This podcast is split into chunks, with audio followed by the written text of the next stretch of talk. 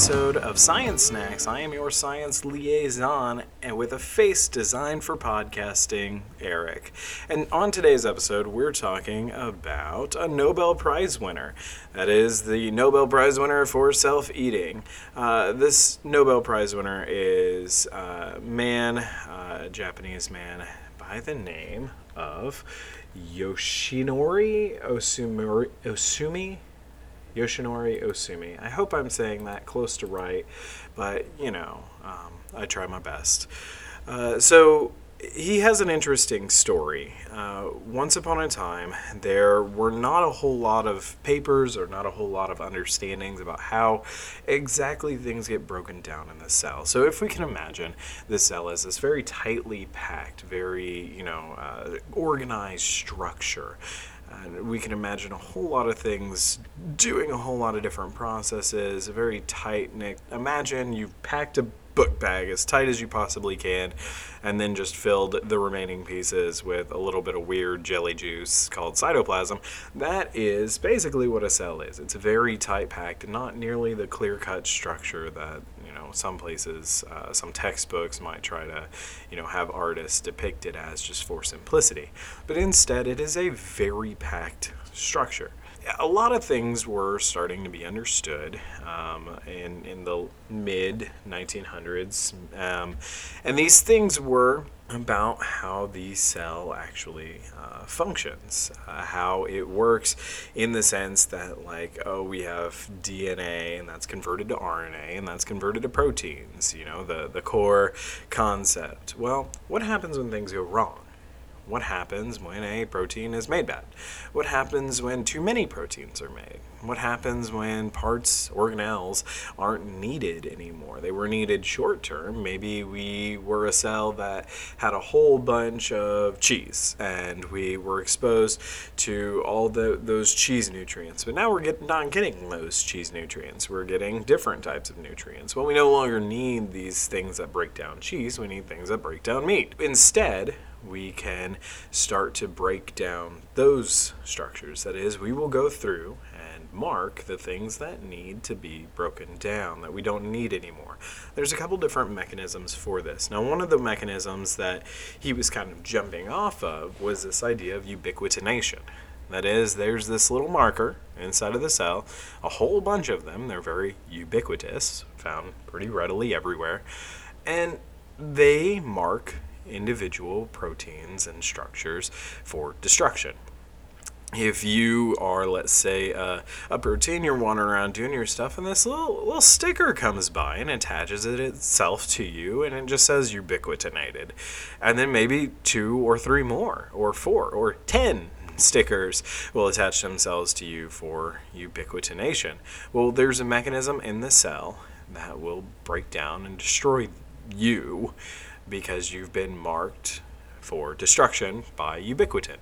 Well, that was one of the mechanisms that we understood for how cells might, you know, break things down. But that's very one at a time kind of thing. It's it's much akin to like if you have those uh, cans, one of those can smashers that will, you know, compress down a can, and then you take that bag once that bag's full of cans, and you take that to the recycling center and all that. Well, what if we have a situation where we can do things more in mass. Maybe like have a trash can for recycling that's picked up weekly. Um, that's a much more organized structure for recycling the tools and materials used when making, uh, when recycling old materials. So that was kind of what he started out with. So he said, okay, well, I'm interested in looking at yeast yeast are often used as you know, very easy substitutes for humans. They're they're very simple, very understandable, and we can take yeast and, and better look at how the human structures work if we can understand them on a more simple le- level. That is, yeast. So he said, okay, I have these yeast, and I don't know that they have this lysosome, this thing, this specialized compartment for breaking down and degrading cellular constituents. Well, I'm interested in seeing if I can interrupt that process. I know some of the proteins, some of the tools used for that. So even though I can't see the lysosome directly, can't see its breakdown process directly, if I can interrupt things that I know are involved in it, I can get a better view of it. It's much akin to like, like, okay, I never see the trash people go by, but if I just say no more trash people take in people's trash cans, well, then the evidence that they didn't come by stacks up pretty quickly to say, oh man, look at all this built up trash we have here. Guess the trash people didn't come by. And if you do that for a long enough period of time, the trash stacks up. Well, that's exactly what's occurring inside of the cell that he makes and tests. So he interrupts the cell's breakdown of old material, and what happens inside of those yeast cells? Well, the trash stacks up, and he's able to see that and uh, view that microscopically, and even submits a paper for that. So then he continues down this path, trying to understand how exactly this structure develops. And what he finds is that in the cell, there is a stress signal, a signal of some type that begins this whole process. It then starts a regulatory complex. That is, there's this large organelle structure and these large pieces that will start to come together and form almost like a Lego structure, a building um, forming around where, where other things could attach. So on the outside, we have this thing closing in and almost making kind of a circular or half circle structure. And on the inside, well, we have places for things that are marked to bind to. So, old things, things that are no longer good or useful, that are marked appropriately, will bind to the inside of the structure and we have specific pieces ways to say oh hey you you're ready to go. You're done. We're done with you. You can attach to here. And then it starts to wrap an envelope around all these different pieces and it starts to elongate and eventually close in on itself.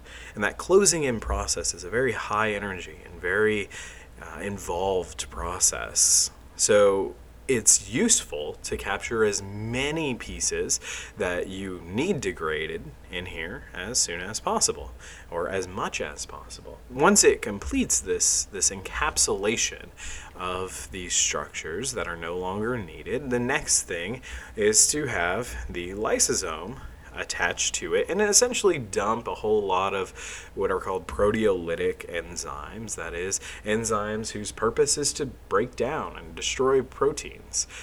They will attach and they will dump themselves in a very low pH, that is, very acidic uh, pieces, into this enveloped uh, container.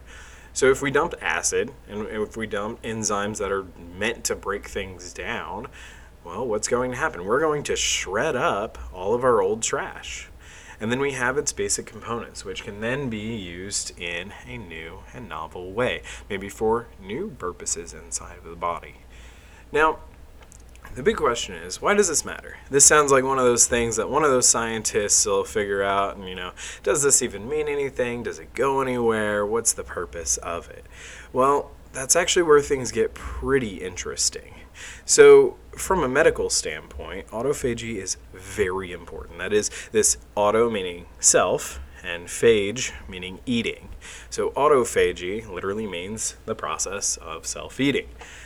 So, in situations where people have disruption of this pathway, this this self-eating pathway, you might think, "Oh, okay, well these people are never breaking down." Well, what happens? What happens if you don't take out your trash? What happens if you, I don't know, never have trash people go by or never address the fact that maybe you need things recycled or thrown away? Well, those things stack up. And when they stack up in the human body, it causes things like Parkinson's disease, type 2 diabetes, and other uh, disorders that tend to appear in the elderly. These can also be related to genetic diseases, or disturbance has even been linked to cancer. Uh, it also uh, could potentially be involved in you know why people age faster than others. You know why is it that one guy he's i used to know this this martial arts instructor he's 83 years old and can do a thousand push-ups and all that.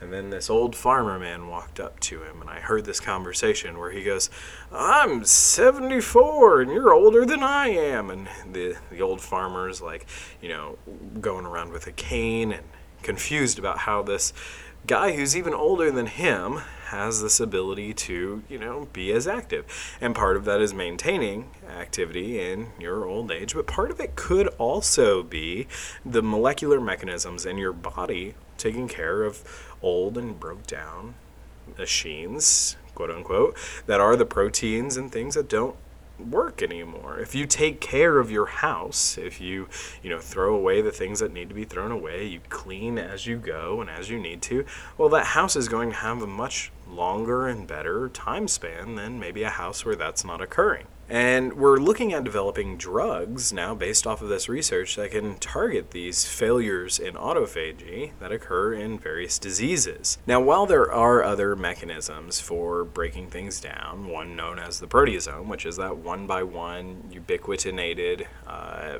approach towards taking things uh, down, uh, often, often called the uh, ubiquitin mediated protein degradation, which maybe we'll talk about more in a different episode. Uh, instead, this is a larger scale, a better approach that he discovered. One final note here is that Ohsumi's uh, spouse is named Mariko and is a professor at uh, Teikyo University of Science. Uh, she has been the co author of many of his academic papers, and they have been a power couple researching this topic for the last 30, 40 years. Uh, it is an astounding work and, frankly, a couple goals. Uh, so that kind of brings us to the end of our science snack for today. That is the discovery of the autophagosome, the uh, discovery of the process by which we can break down mass components of the cells, and why those matter, and showing that things like this aren't just dead ends for scientific research, someone trying to get grants and uh, you know researching something that others might seem pointless, but instead uh, they're actually used in understanding the mechanisms for why things occur and how we can make the world a better place. So that's all from me for now. And hey, don't forget your safety glasses.